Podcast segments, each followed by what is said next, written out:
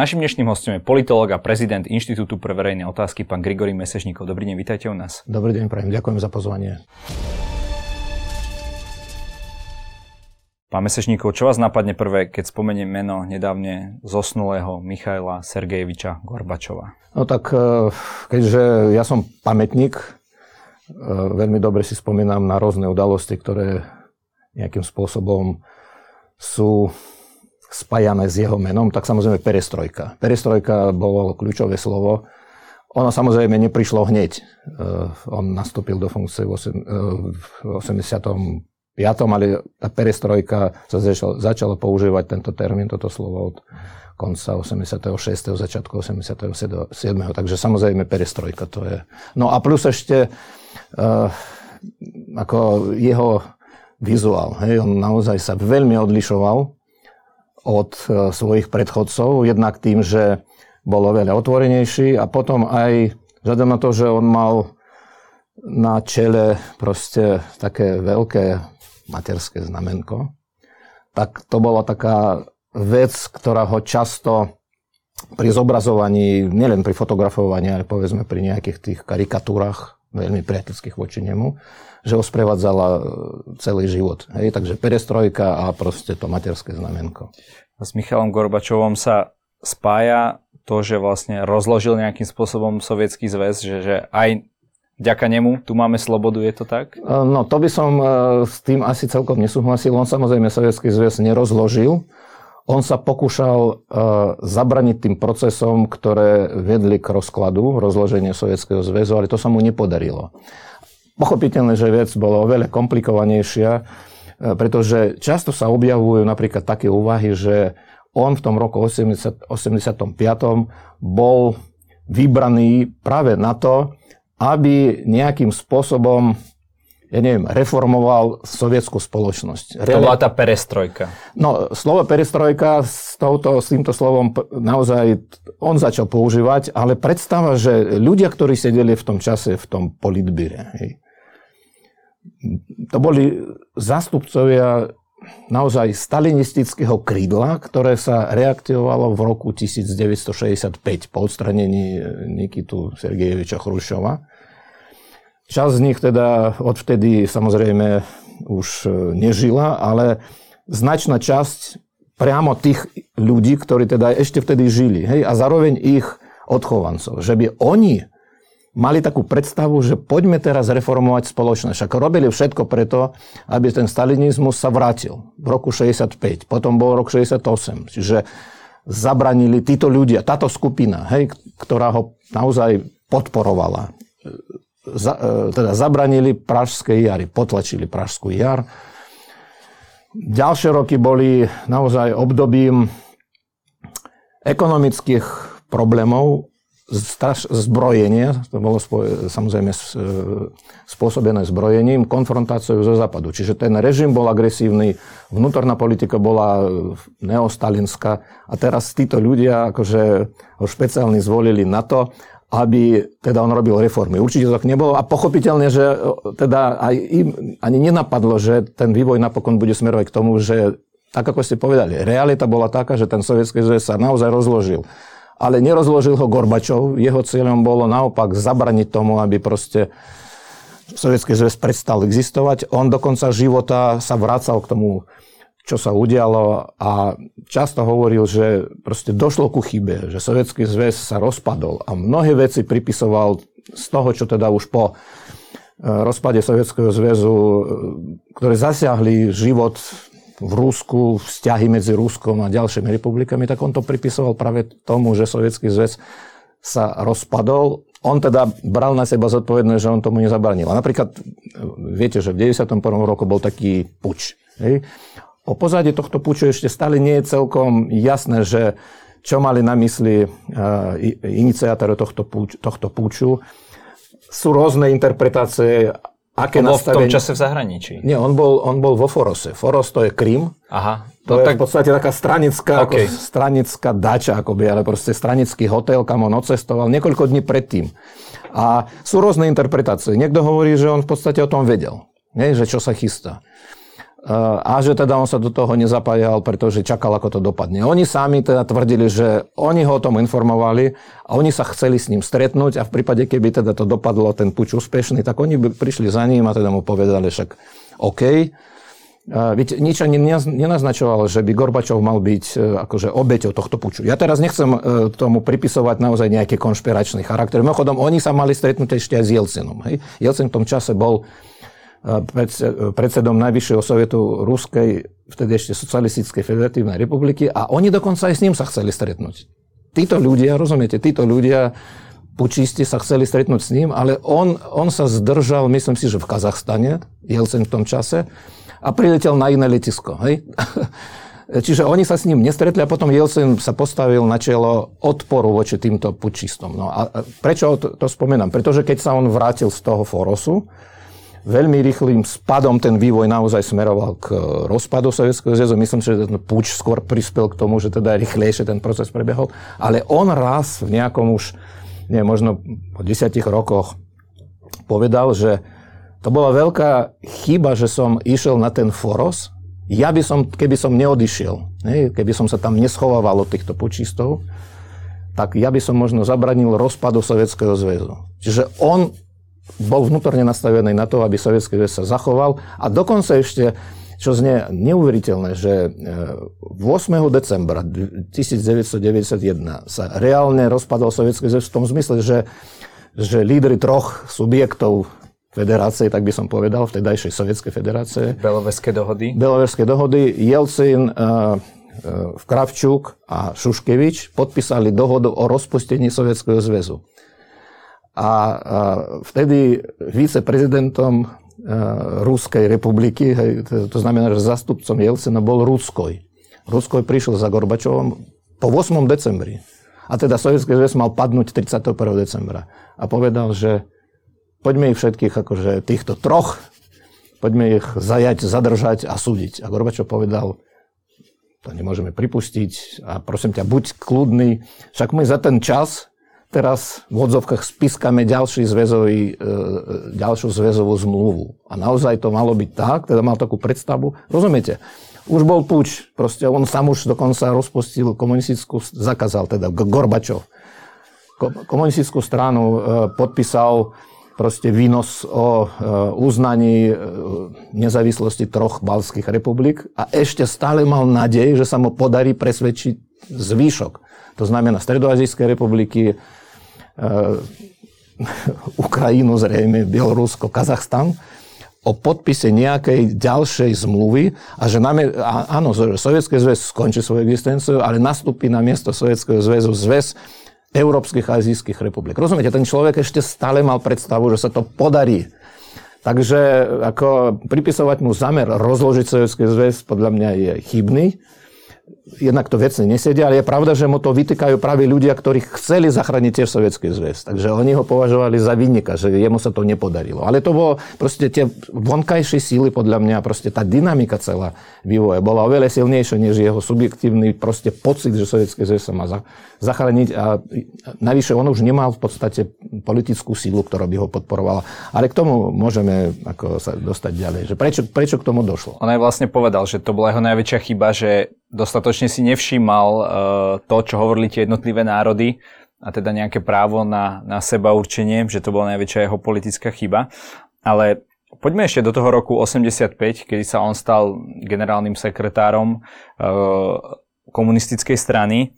Uh, západní novinári, ktorí s ním robili rozhovory, boli prekvapení, aký, aký to bol ako keby milý človek, hej? že taký naozaj neformálny a že z neho niečo proste vyžarovalo ako keby možno aj dobré. Uh, ako a reálne si... on bol, podľa mňa on bol sympatický, dobrý, milý človek, no, čo sa týka komunikácie s ľuďmi. Presne, presne o tomto hovorím. Tak ako, mohli, ako mohlo to politbíro, ako vy hovoríte častokrát sta- so stalinistickými nejakými chuťkami, zvoliť vôbec takéhoto človeka? No, pretože podľa mňa on, nechcem povedať, že on bol takým Janusom, hej, že tá známa postava, ktorá má proste dvojitú tvár, hej, dopredu a dozadu. Tak on proste, on v rámci toho svojho stranického života dokázal získať podporu napriek tomu, že teda naozaj vyzeral ako človek ľudský, ale zrejme proste on sa držal tých pravidel, ktoré vtedy fungovali. Tak mohol byť, on teda tak ako som povedal, že nebolo tam nejaké reformné krídlo že by povedzme v rámci straneckého zápasu ako ľudia takí, povedal by som možno aj ľudskejší, milší a tak reformnejší, že by ho presadzovali. Nie, on bol presadzovaný tými najtvrdšími konzervami. Michail Súslov, hej, podporoval ho, keď kým žil proste. Andropov, on bol miláčikom Andropova. Jeho na to... Teda bývalý predseda. Bývalý predseda KGB, teda on bol, on bol e, aj generálnym tajomníkom istý čas, myslím si, že 16 mesiacov, ak sa nemýlim, no proste roka pol. Predtým bol dlhé roky šéfom KGB. Je to človek, ktorý proste bol na čele tej najrepresívnejšej organizácie. Gorbačov s ním mal dobré vzťahy, tak treba to oceniť, že zrejme v rámci tej stranickej komunikácie proste získal sympatie. A kto ho navrhol na tom ple, e, plene ústredného výboru e, Sovietskeho zväzu, teda ako kandidáta na funkciu generálneho tajomníka, to bol Andrej Gromiko. Andrej Gromiko, ktorý bol ešte stalinský diplomat a potom minister zahraničných vecí, neviem, možno, že viac než 30 rokov, hej, že to, to neboli reformisti. No takže podarilo sa mu e, s dodržaním všetkých tých pravidel straneckej nejakej, straneckého života. Možno, určite tam bola aj nejaká súťaž, ak môžem povedať viac o tom, že aké, aké funkcie sa mu nepodarilo teda obsadiť, hoci boli takéto návrhy, ale zároveň aj v tejto, možno aj neľuto, v tomto neľutosnom nejakom súboji, proste on dokázal zachovať tie ako dobre ľudské kvality. Bol otvorený, naozaj e, nebol agresívny, nekomunikoval agresívnym spôsobom, takže u tých západných, diploma, e, západných no, novinárov ten, to bol ich opravnený dojem, ale ešte treba povedať, že on skôr, než sa stal tým generálnym tajomníkom, že on niekoľkokrát navštívil západné krajiny, tam sa zaujímal o život v tých západných krajinách. Už mal nejaké skúsenosti s, teda z komunikácie s poprednými e, západnými politikmi. To bola taká vzácnosť. Proste prišiel človek, on bol od roku 78, ak sa nemýlim, členom členom ústredného výboru, hej, že, pardon, členom politbíra. Členom politbíra. Členom ústredného výboru sa stal v 1971. Čiže on bol vnímaný ako popredný predstaviteľ, vtedy bol ešte mladší, takže proste prišiel takýto sovietský funkcionár, ktorý síce cudzie jazyky neovládal, ale napríklad viem, že sa s ním stretla Margaret Thatcher. Hej, že...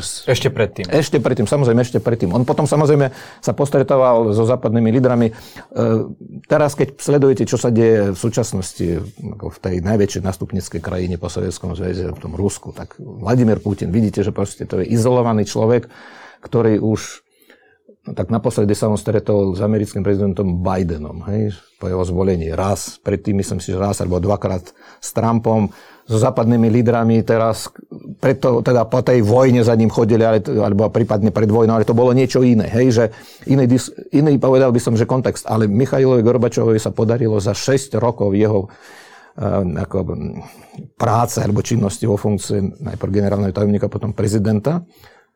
On sa stretol iba s americkými prezidentmi 11 krát. Za 6 rokov 11 krát. Najprv teda s Reaganom, potom s Bushom starším. Takže on mal aj také nastavenie. Myslím si, že aj tým sa on odlišoval od svojich predchodcov a možno, že aj v istom smysle súputníkov. On potom ich ako túto stranickú konzervárne, ako hovorím, že on potom odstraňoval. Myslím si, že viac ako 100 významných funkcionárov odišlo na dôchodok. On, nebolo to nejaká represia, proste zavedol taký, povedal by som, že modernejší spôsob tej personálnej práce.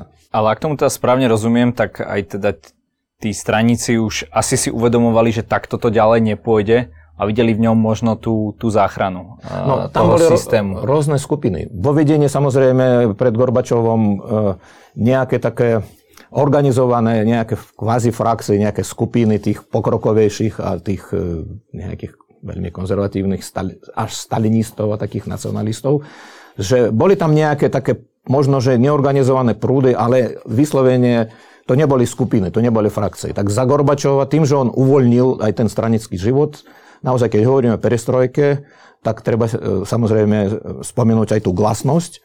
Čiže to, čo bolo tak, ako tá otvorenejšia forma komunikácie pluralitného typu. Tak e, keď sa to zavedlo aj do toho straneckého života, tak sa tam začali ľudia, nie teda nevyhnutne na, na, tom, na, na tej najvyššej úrovni, ale proste aj povedzme v tých straneckých organizáciách, že sa grupovať podľa nejakej názorovej blízkosti. No a potom vznikla tam taká demokratická platforma, čiže ľudia, ktorým naozaj záležalo na, reformám, na reformách a oni práve ho podporovali v tomto. A potom tam bola opačná skupina a postupne sa to vyformovalo až teda do toho ústredného vedenia, že na čele tej pokrokovej skupiny stal Aleksandr Jakovlev, ktorý ináč tiež zaujímavé, že dlhé roky pôsobil na oddelení propagandy proste v ideologickom nejakom tom ideologickom oddeli, alebo ak sa to volalo v ústrednom výbore komunistickej strany, ale, ale darilo sa mu nejako pri tej svojej takej formálnej, naozaj dosť rigidnej ideovej proste pozícii zachovať nejaké zvýšky možno e, takého prístupu pluralitnejšieho. Takže Aleksandr Jakovlev držal palce týmto demokratom a potom tam bol taký Jegor Ligačov, neviem, či vám toto meno hovorí. A to bol, to bol zastupca práve toho takého skôr ostrého, takého neostalinského krídla. A na, na toho Ligačova sa orientovali práve zastancovia akože zachovania Sovietskeho zväzu v tej podobe, v akej bol a dokonca pritvrdenie. Proste povedal by som, že ideoví súputníci tých pučistov roku 91, tak to bola táto skupina. A samozrejme v samotnej strane bola silnejšia táto skupina Ale v tých e, miestnych orga, organizáciách, proste najmä v prostredí inteligencie, najmä vo väčších mestách, tá, tá demokratická platforma bola veľmi, veľmi silná, boli jej príslušníkmi intelektuáli, historici, sociológovia. No a kto, kto ho teda nakoniec zvolil? No, tak zvolili ho vlastne títo konzervatívci, ktorí však ho zvolil plénum ústredného výboru. Hej, plénum ústredného výboru to boli ľudia, ktorí tam boli ako z titulu svojej funkcie. To znamená tajomníci e, výborov tých krajských, oblastných, samozrejme pracovníci centrálneho aparátu, čiže ho zvolila naozaj tá, ako komunistická strana, ktorá v tom čase, rozumiete, ona po smrti Brežneva v 82.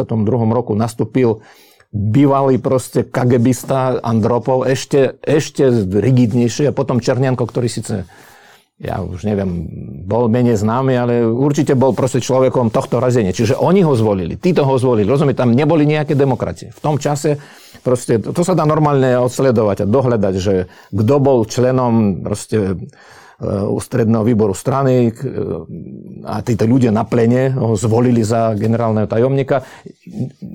By som nevylúčoval, že mnohí z nich si to veľmi oľutovali potom. Existuje aj taká verzia, ja nepracujem zasadne s nejakými alternatívnymi dejinami, ale je úplne možné, že ak by to nebol Gorbačov a nastúpil by niekto iný, takého typu ako jeho predchodcovia, tak nemyslím si, že by Sovietský zväz dnes existoval, ale ten, to rozloženie, ten rozpad, proste postupný zánik a nejaká transformácia na niečo v tom čase také voľnejšie a demokratickejšie, že ten proces by bol, možno, že by bol dlhší, ale bol by možno dokonca aj krvavý. Bol by proste s oveľa väčšími stratami, s napätím a možno aj s konfrontáciou so Západom. Takže z tohto pohľadu jeho historická úloha, čo sa týka e, povedal by som, že záverečnej fázy existencie, existencie Sovietskeho zväzu, nech už jeho zamery boli akékoľvek, ale podľa mňa jeho, jeho úloha, jeho rola, jeho pôsobenie boli veľmi pozitívne z tohto pohľadu. Dobiehalo už Sovietský zväz vlastne to ako mal nastavenú tú ekonomiku, že sa snažil nejako súperiť so západom v tom zbrojení a tým pádom už boli koncom tých 80 e, rokov na kolenách?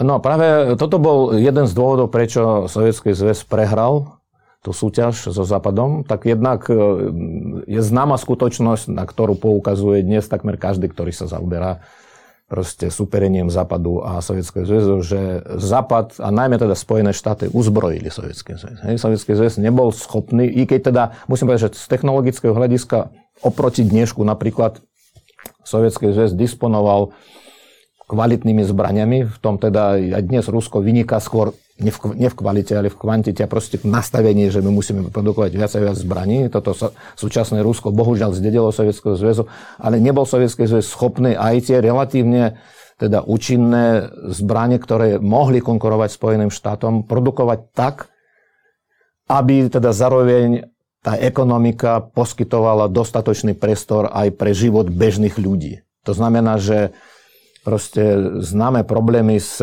nedostatkom tovarov, nízka životná úroveň, nedostatok potravín a tak ďalej. Ani a samotné zbranie, proste nedalo sa vyrobiť toľko, koľko vtedy Spojené štáty naozaj produkovali. Takže prispelo to k by som povedal, k ekonomickému poklesu sú ako ekonomické ukazovatele Sovietskeho zväzu z polovice 80.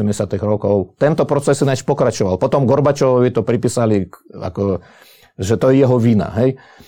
Pretože naozaj dá sa osledovať, že povedzme aj ten, ten e, neveľmi priaznivý stav tej konfrontácie so Západom proste bol nejakým spôsobom ramcovaný a počas jeho vládnutie, alebo teda jeho pôsobenie, niektoré ukazovatele sa akože rapidne a radikálne zhoršili. Hej. Kurs, povedzme, bol taký oficiálny kurz rubla voči dolaru, tak ten myslím si, že klesol, nepreháňam naozaj stonásobne, stokrát. Ale hej. to bola to už ako keby dobehlo, že bol v zlom čase na zlom mieste, alebo to už bolo tým jeho e, nejakými rozhodnutiami? Ja si, nie, to, to, podľa mňa to nebolo jeho rozhodnutiami. To nebolo rozhodnutiami. On naopak, on sa snažil. On sa snažil, napríklad on e, snažil sa zaviesť takú e, väčšiu slobodu pre ekonomické aktivity, ale ekonomické aktivity, povedal by som, že trhové, ale nesystémové. To znamená, samozrejme, nebolo žiadna privatizácia, nebolo žiadna liberalizácia. No ako v tejto situácii, ako Gorbačovovi, takto v prípade, keby on naozaj zaviedol tú liberalizáciu a privatizáciu a ukázalo by sa, že tá krajina proste je v zlom stave, tak áno, dalo sa povedať, že áno, Gorbačov proste to spôsobil. Lenže on sa snažil tomu nejakým spôsobom zabraniť, ale nedostatočne. Ale tvrdiť, že ako sovietská ekonomika ku koncu 80. rokov bola takmer pochovaná iba preto, že nastúpil Gorbačov, povedame, to je nezmysel. Hej? A bol aj to dôvod, prečo sa E, tak koncom 80 rokov stretol s Reganom e, na Islande a podpísali nejakú tú dohodu o znižovaní počtu určite, určite, z, zbraní hromadného áno, ničenia? Áno. On, ja si myslím, že on proste dospel, určite to nebola iba jeho práca, on mal ako dobrých poradcov v tej zahraničnej politike, aj, teda aj tá sovietská diplomácia je mala aj kvalitných, na rozdiel od súčasnosti ako kvalitných diplomatov, takže ja si myslím, že on prispel k tomu, že proste vznikla taká atmosféra v tom vedení, e, že to situáciu vyhodnotili tak, že jednoducho nedá sa už ďalej súťažiť e, s prihľadnutím na ten ekonomický stav v tej proste v, v tom superení vojenskom. Hej? A, a tak samozrejme to bolo samo o sebe nebezpečné. Tak e, aj toto si on uvedomoval, lebo boli prípady, keď e, proste boli v úvodzovkách falošné poplachy a naozaj svet sa e, ocitol na pokraji v podstate jadrovej katastrofy. Takže áno, ešte s, Ronaldom Reaganom podpísali vlastne dohodu o likvidácii rakiet stredného a krátkeho doletu. To bola v podstate dohoda, ktorá v tom čase bola akoby navždy neodvolateľná, no potom vieme, došlo k istým zmenám a súčasné ruské vedenie na toto naozaj nenadvezuje.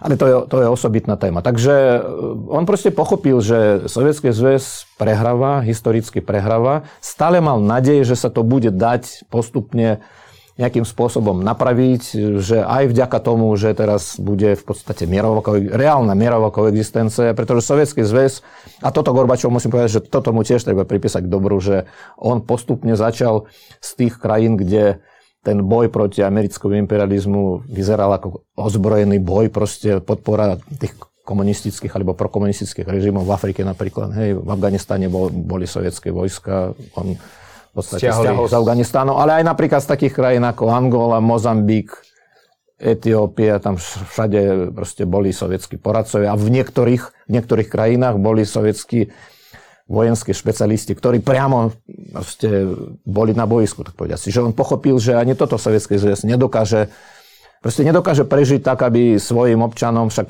ten štát sa musí postarať o občanov, nielen podpora svetovej revolúcie, ale zároveň zároveň treba proste nie, niečo robiť s krajinou. Takže toto on pochopil a ja si myslím, že toto, a práve preto, ja si myslím, že to taká trošku idealizovaná predstava Gorbačova ako svetového politika, on samozrejme bol významným svetovým politikom, ale ktorý teda má zaslúhu na tomto, hej, že odvratil nebezpe- bezprostredné nebezpečenstvo jadrovej hrozby, hrozby teda jadrovej vojny, že stiahol sovietské vojska, že znížil proste, povedal by som, že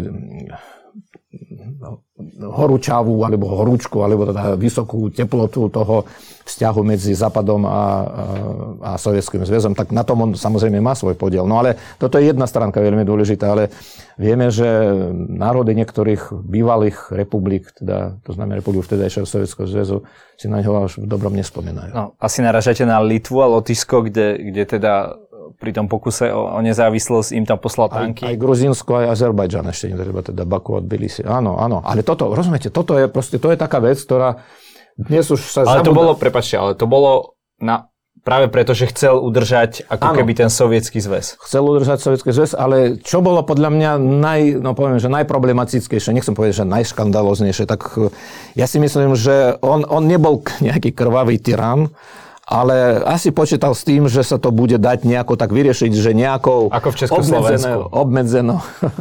No, možno, hej, ale poslal tam jednotky, akože OMON.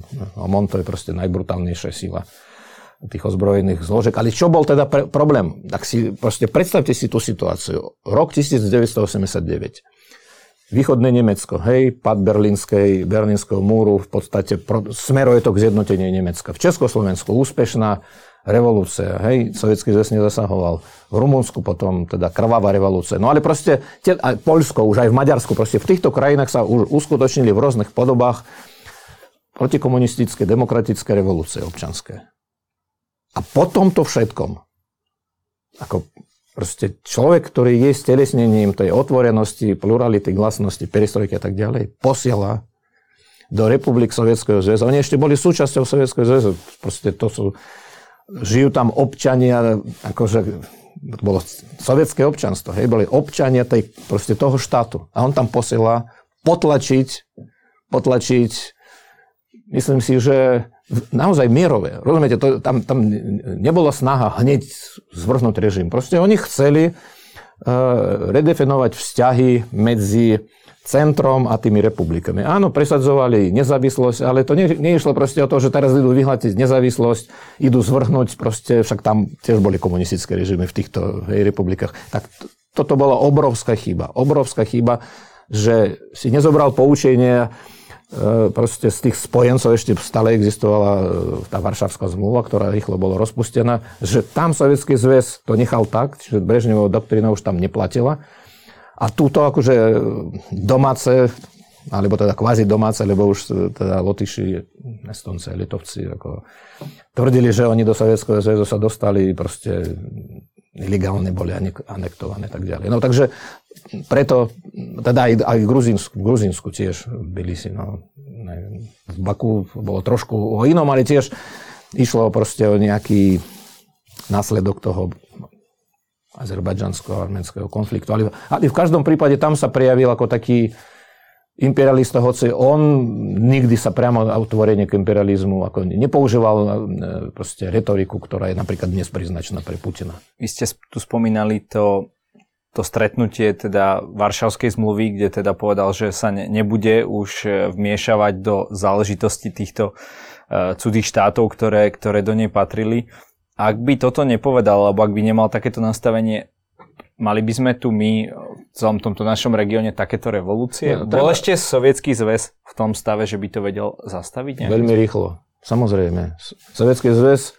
Ale to tu mal kopec vojakov, hej? Áno, však Sovietský zväz bola okupačná mocnosť.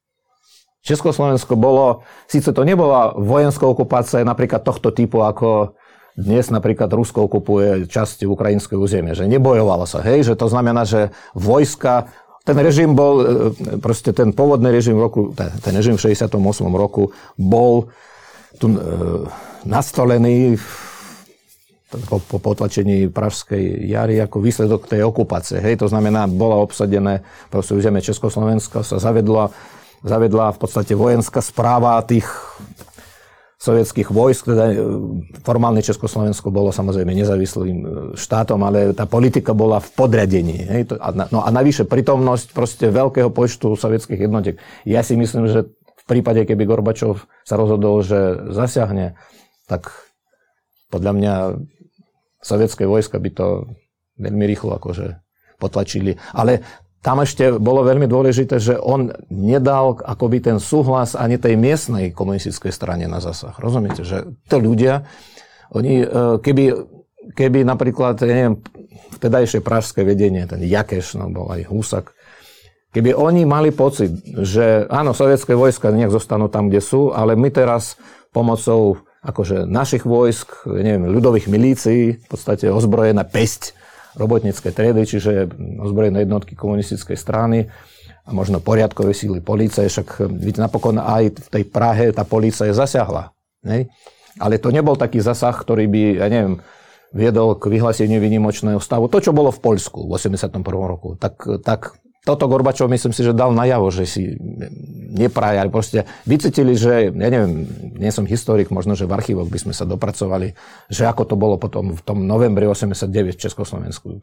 Že či Gorbačov nejako komunikoval, ja si myslím, že boli tu ľudia, ktorí určite teda zo Sovietského zväzu, ktorí či už diplomati, alebo proste ľudia, ktorí tu zastupovali rôzne zložky sovietského štátneho aparátu. Veľmi podrobne to sledovali, ale zrejme nejaký odkaz išiel proste, že toto je vaša vec, ale proste, že by, že by Gorbačov požehnal nejakému zásahu, vnútornému zásahu teda toho československého vedenia, tak myslím si, že nič také sa neodohralo a podľa mňa oni proste vycítili, že teraz nastáva situácia, keď oni to musia riešiť nejak sami, ale mierovou cestou po Gorbačovovi to vlastne prevzal Jelcin, ktorý bol takým antikomunistom a veľmi ten jeho odkaz eh, znehodnocoval a nastali pre Rusko roky chaosu.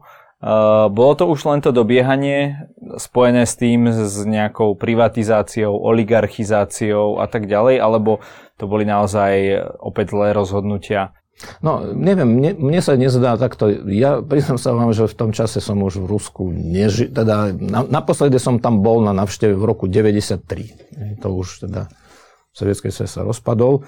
Tak ako hodnotiť ten vývoj ako chaos sa mi zdá dosť jednostranné hodnotenie. I keď samozrejme boli tam prvky istých proste, istej dezorganizácie, Samozrejme sa hneď začal e, majetok rozdeľovať, e, privatizácia a tak ďalej, ale ja si nemyslím, že to, čo bolo aj v samotnom Rusku, v podmienkach Sovietskeho zväzu, nejak výraznejšie, lepšie z hľadiska kvality úrovne života proste fungovania štátneho aparátu, než to, čo proste prišlo s Jelcenom. S Jelcenom prišla reálna sloboda politická. To je povedať, že áno, ekonomicky sa nevždy darilo, hoci hoci toto je téma pre ekonomov, tak e, bez zavedenia trhového mechanizmu myslím si, že Rusko by dnes bolo v absolútnych troskách. Takže predsa len všetky tie sprevodné javy, oligarchizácia, samozrejme koncentrácia moci aj samotným tým Jelcenom, ale bol to dôsledok pokusu o druhý puč, hej, už ako ten ruský puč. Hovorí sa, že Jelcen rozohnal e, ten najvyšší sovet, proste Ruskej federácie. Hej. No, tak e, je to na, na dlhšiu debatu samozrejme. To, že došlo k oktobri 93. roku, 3. 4. oktobra, k ozbrojeným zrážkam v Moskve, je to samozrejme veľká tragédia. Ale ako neišlo o nejakú občanskú vojnu, vyslovenia to rozohnatie e, ako to najvyššieho sovitu, proste keď to chápete v kontexte, kto sedel v tomto soviete, hej? To boli ľudia, ktorí boli zvolené ešte podľa starej tej formuly.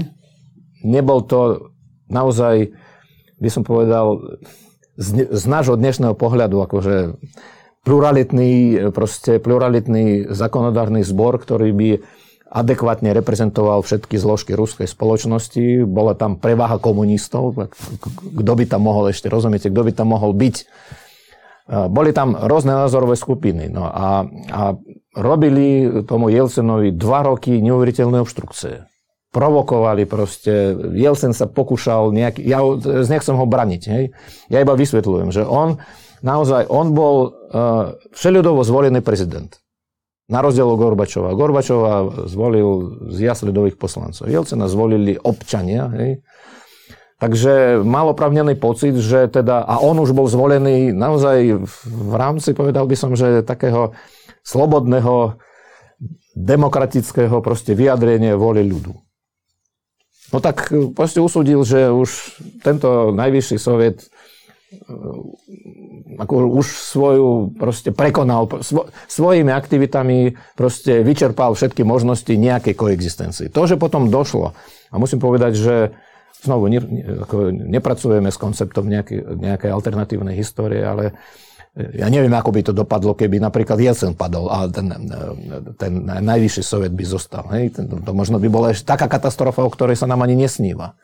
Hej, pretože vtedy Moskvou pochodovali ozbrojené skupiny nacistov a komunistov. Hej, toto proste to vyzeralo, keď ste videli zabery, zabery keď, keď ste videli zrážky v tom Ostankine, ktoré vyprovokovali práve tí, ktorí boli proti Jelcinovi. A potom, áno, potom e, proste tanky pod vedením Gračova, ministra obrany, naozaj strelili na budovu Najvyššieho sovietu. E, tá bola prázdna, ale boli tam, teda to znamená, že rozstrelaná budova e, akože ruského parlamentu neznamená, že boli rozstrelaní poslanci. Poslanci tam ani neboli. Tam boli iba obrancovia. Tam boli proste príslušníci týchto vojenských alebo polovojenských, teda polovojenských jednotiek. Bola tam malá skupina proste ikonických postav vtedajšej ruskej opozície. A nič sa im nestalo mimochodom. Hej.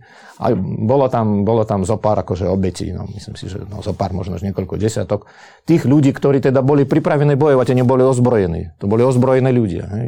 No, znovu, nechcem to zjednodušovať e, opakujem, že po tomto puči Jelcin, ale s podporou tých svojich demokratických spojencov, lebo t- vtedy to vyzeralo tak, že ináč tá demokracia proste e, nebude zachránená, tak e, v referende bola schválená ústava, ktorá mu dala super prezidentské pravomoci. To je fakt, potom to, on to až tak veľmi nezneužíval, myslím si, uh, i keď komunisti sa stiažovali, ale Áno, obmedzoval svojich e, ako uhlavných nepriateľov radikálnych, protidemokratických, ale pokiaľ ide o ten bežný politický život, žiadne politické represie, žiadne obmedzovanie médií, proste ľudia žili slobodným životom, už nehovoriac o tom, že ako názorová pluralita bola absolútna. Hej. To sa nedá porovnať s tým, čo, má, čo Rusi majú dnes. No tak to iba ukončím. Že áno, je to veľmi kontroverzné, čo sa vtedy udialo. Jelcin sa rozhodol takto to, čo ste povedali, absolútne platí, hoci je to neveriteľná vec, že bývalý príslušník stranického aparátu sa stal antikomunistom. V roku 96, keď e, boli e, druhé voľby ako prezidenta, kde on kandidoval a teda jeho popularita sa znížila, tak on potom bol veľmi aktívny, chodil po krajine a musím povedať, že toľko e, protikomunistického obsahu, ktorý v tom čase vysielala ruská televízia, to nebola súčasť jeho samozrejme volebnej kampane, ale dá sa, dá sa to chápať tak, že aj tá televízia mu chcela pomôcť a keďže jeho hlavným konkurentom bol Gennady Zuganov, hej, komunista, tak e, proste e, s vedomím Jelcena sa vysielali proste veci, ktoré svedčili o tom, že nie, že Jelcenu to nevadí, ale no proste to podporuje. Tak napríklad ukazovali, ukazovala televízia film Čekista, kde teda o tých prvých masových proste zverstvách po roku 1917. Čiže Jelcen sa rozhodol pre antikomunizmus. Podľa jeho samotného, teda samotnej jeho predstavy to bolo demokratické, veľmi demokratické, no ale v konečnom dôsledku tieto jeho posilnené pravomoci napokon využil niekto iný, kto teda prišiel po ňom. To už bol teda Vladimír Putin, ktorý možno aj využil to obdobie chaosu a tak ďalej, aby opäť uh, možno tým ľuďom ukázal pevnú ruku, ale teda ak to správne chápem, tak e, nebol až tak Jelcin samotný zodpovedný za ten chaos. Proste opäť to bola tá situácia, plus aj tá rozvoľnená ekonomika, plus tá sloboda, že to bol všetko taký, taký mix. No, tak proste to bol, to bol štát v období prechodu. Uh, my sme ten prechod asi zvládli no, trošku No, pretože, pretože to bol iný model transformácie. Poprvé teda v Sovietskom zväze ten komunizmus existoval dlhšie a v Sovietskom zväze tá vertikála moci, ona v podstate existovala aj samozrejme za samotného Jelcena, hoci to sa neodrážalo na vzťahu štátu k tým občanom. Nikto nebol prenasledovaný za svoje názory, za svoju politickú účasť. Však koľko vzniklo politických strán, napokon pozrite sa na zloženie tej štátnej dúmy, bolo veľmi pluralitné od antikomunistov, cez komunistov, proste ľudí rôzne, rôzne orientácie a tak ďalej. No ale áno, prvky istej takej dezorganizácie, nejasná povaha toho rúského federalizmu, ktoré, do, ktorý doteraz, no dnes už to vôbec nie je federalizmus, ale vtedy Jelcen sa pokúšal vyjednať so zastupcami tých federálnych subjektov, najmä teda z tých etnických republik alebo národných republik, hej, že boli proste dva typy tých subjektov federálnych, že oblasti, kraje, ako bez nejakej etnickej konotácie, a potom také republiky, ako Tatarstan, Baškortostan, Čečensko a tak ďalej. Takže snažil sa s nimi nejako dojednať, no niekedy sa to podarilo, niekedy sa nepodarilo, takže samozrejme ostredivé trendy boli aj tam. Počas tej e, privatizácie jasne, že niektoré skupiny mali rovnejšie postavenie. Netreba sa zabodať, že veľmi aktívne pôsobili aj príslušníci tých tajných zložiek. A Jelcin síce sa obklopil e, časťou týchto jemu ako lojálnych príslušníkov KGB, Koržakov napríklad, hej, ten, ten Jelcinovi slúžil, hoci potom podľa mňa proste prešiel, potom od Jelcina odskočil. Ale boli tam aj ľudia, ktorí, keďže nedošlo k lustrácii, toto bola podľa mňa veľká chyba Jelcina, že nedošlo k lustrácii. On sa obával, že on sám bude vylustrovaný a teda jeho, proste keď bol popredným predstaviteľom komunistickej strany. Takže oni tiež sa na tom priživovali. No. Takže, Takže boli tam aj nejaké elementy, ktoré stále do toho vnášali ten chaos, ako keby vo Áno, určite, určite. A potom, áno, a potom Putin akože nastolil stabilitu, a to bola stabilita, ktorá viedla síce k možno, že spočiatku aj väčšej ekonomickej disciplíne, ale oligarchický systém vôbec nezanikol, došlo k prerozdeleniu toho majetku. A čím to teda stabilizoval Putin tu? Stabilizoval to zúžením priestoru pre politickú súťaž. Hej? Že keď sa pozriete na štátnu... Takže ten chaos vytvárala politická súťaž v Rusku. No, ona nevytvárala akože súťaž ako taká, ale proste e, ten e, model spoločenskej transformácie, ktorý my tu máme, ten stredoeurópsky, to je proste budovanie liberálnej demokracie prostredníctvom vyskúšaných mechanizmov. Parlamentná demokracia, ľudské práva, rozvoj občanskej spoločnosti. A v tom Rusku? A v tom Rusku Áno, ako sa zavedla nejaká, proste nejaký systém pluralitných politických strán, ale stále bola vertikála moci, silný prezidentský systém, oligarchizácia tej moci, aj ekonomická, tak u, u nás v rámci privatizácie tiež všeličomu dochádzalo, ale porovnať proste, keď napríklad my hovoríme o tom, že my tu máme nejakých oligarchov, tak jednoducho to nesedie po vecnej stránke, to nie sú oligarchovia. Ale to, čo chcem povedať, že Putinovi sa podarilo naozaj stabilizovať ten vývoj, Plus ešte je dôležitá vec, že vtedy prišla veľká konjunktúra, pokiaľ ide o ceny na, teda, na ropu. Presne na to som narážal, že tomu akurát zapasovalo. To boli radové, alebo teda proste to, to boli také príjmy, ktoré ani Gorbačov a o Jelcenovi nehovoriac nezažili. To znamená, že Putinovi sa darilo častočne proste nejak kompenzovať, vykrývať alebo neutralizovať nespokojnosť ľudí s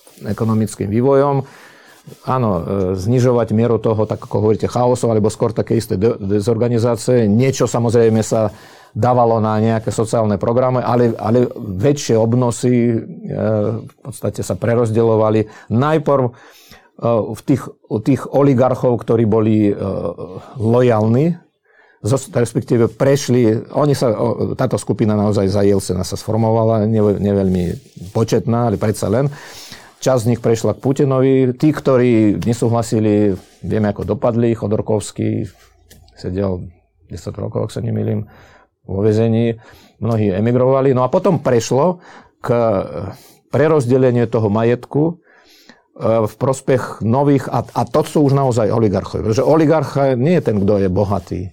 Ale oligarcha je ten, kto, má, kto reálne môže ovplyvňovať mimo nejakých formálnych, alebo niekedy aj formálnych mechanizmov moc. To ten, kto má prístup k moci, k výkonu moci. Tak dnešnými najväčšími oligarchami sú ľudia, ktorí začínali svoju spoločenskú kariéru v KGB a niektorí v organizovanom zločine. Ja myslím si, že Vladimír Putin je práve stelesnením. A rôzne sú informácie, teda dozvieme sa možno dosť neskoro, predpokladám, sa dozvieme, že kto je najbohatší človek, nielen teda v Rusku, ale možno aj vôbec vo svete, ale v každom prípade proste ľudia tohto typu, ako Vladimír Putin, ja neviem, Igor Sečin, uh, Patrušev a Bortníkov a tak ďalej, že oni sú reálne oligarchovia, ktorí, sú, ktorí majú eh, proste vplyv na moc, reálne uskutočňujú a sú aj zároveň bohatí. bohatí. Majú prístup k neuveriteľnému bohatstvu ktoré samozrejme má svoj pôvod e,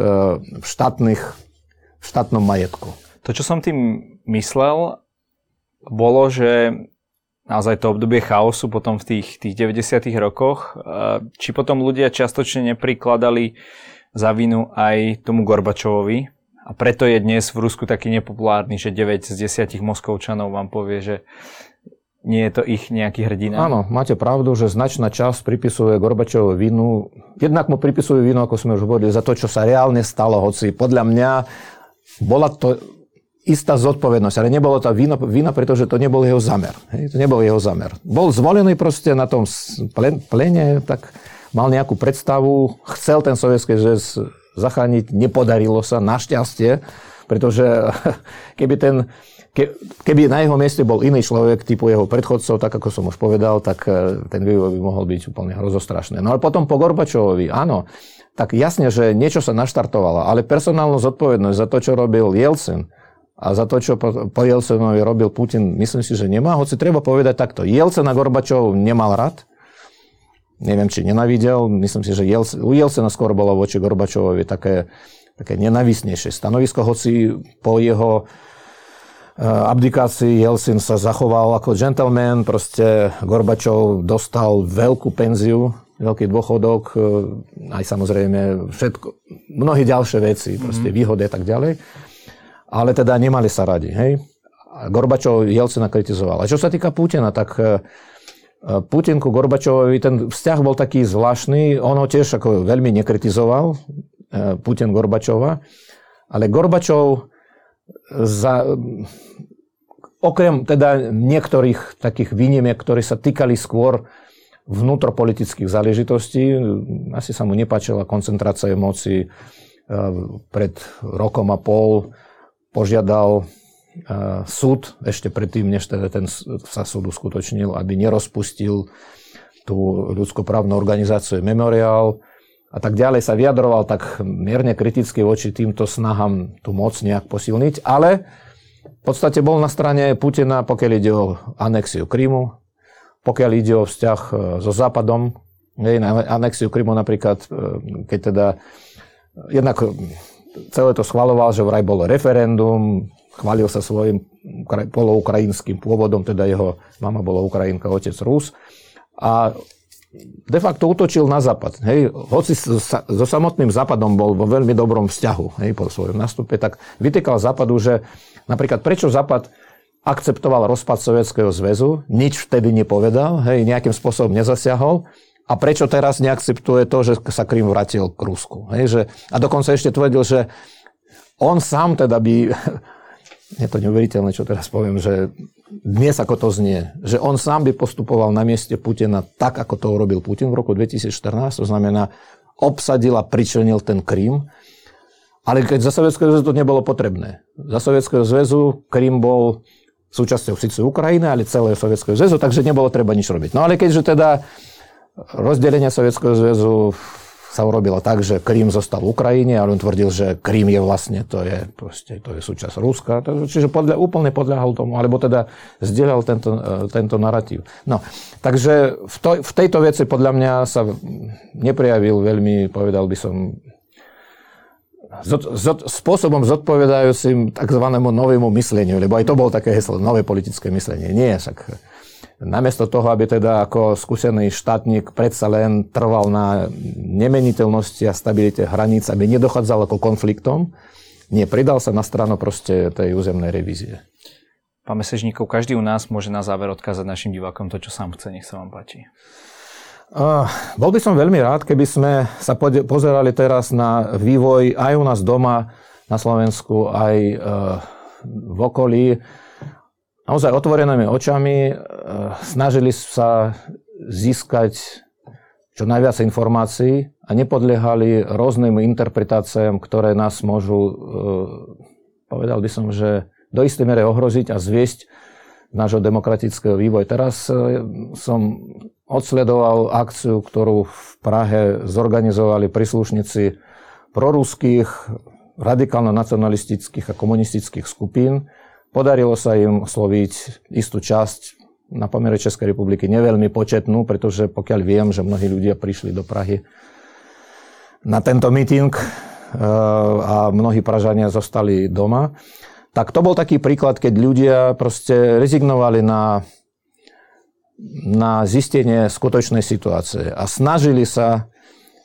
proste presvedčiť sami seba, svoje okolie a požadovali od českej vlády niečo, čo by ten ešte stále komfortný, bezpečný život, život podľa istých pravidel, na základe istých princípov a istých hodnot, e,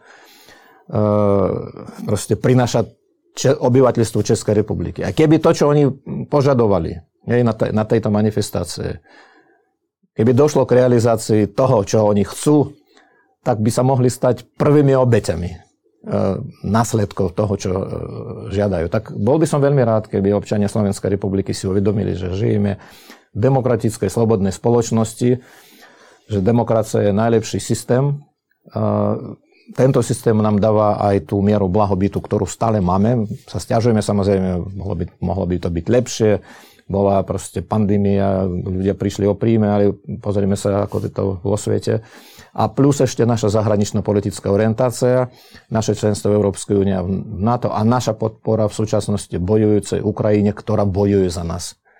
Ak by Ukrajina v tomto boji nedokázala sa obraniť, tak e, je veľmi pravdepodobné, že ten východný Mordor sa nezastaví a potom my zažijeme niečo, s čím nikto z nás ešte donedávna nepočítal. Čiže všetky tie buče, Irpine, Borodianky, Mariupol a tak ďalej môžeme zažiť aj my tu v Strednej Európe. A preto by som chcel vyzvať spoluobčanov, priateľov, aby pozorne sledovali to, čo sa deje, aby sa nenechali zviesť rôznymi prorockými narratívmi, ktoré v konečnom dôsledku môžu našu krajinu poškodiť.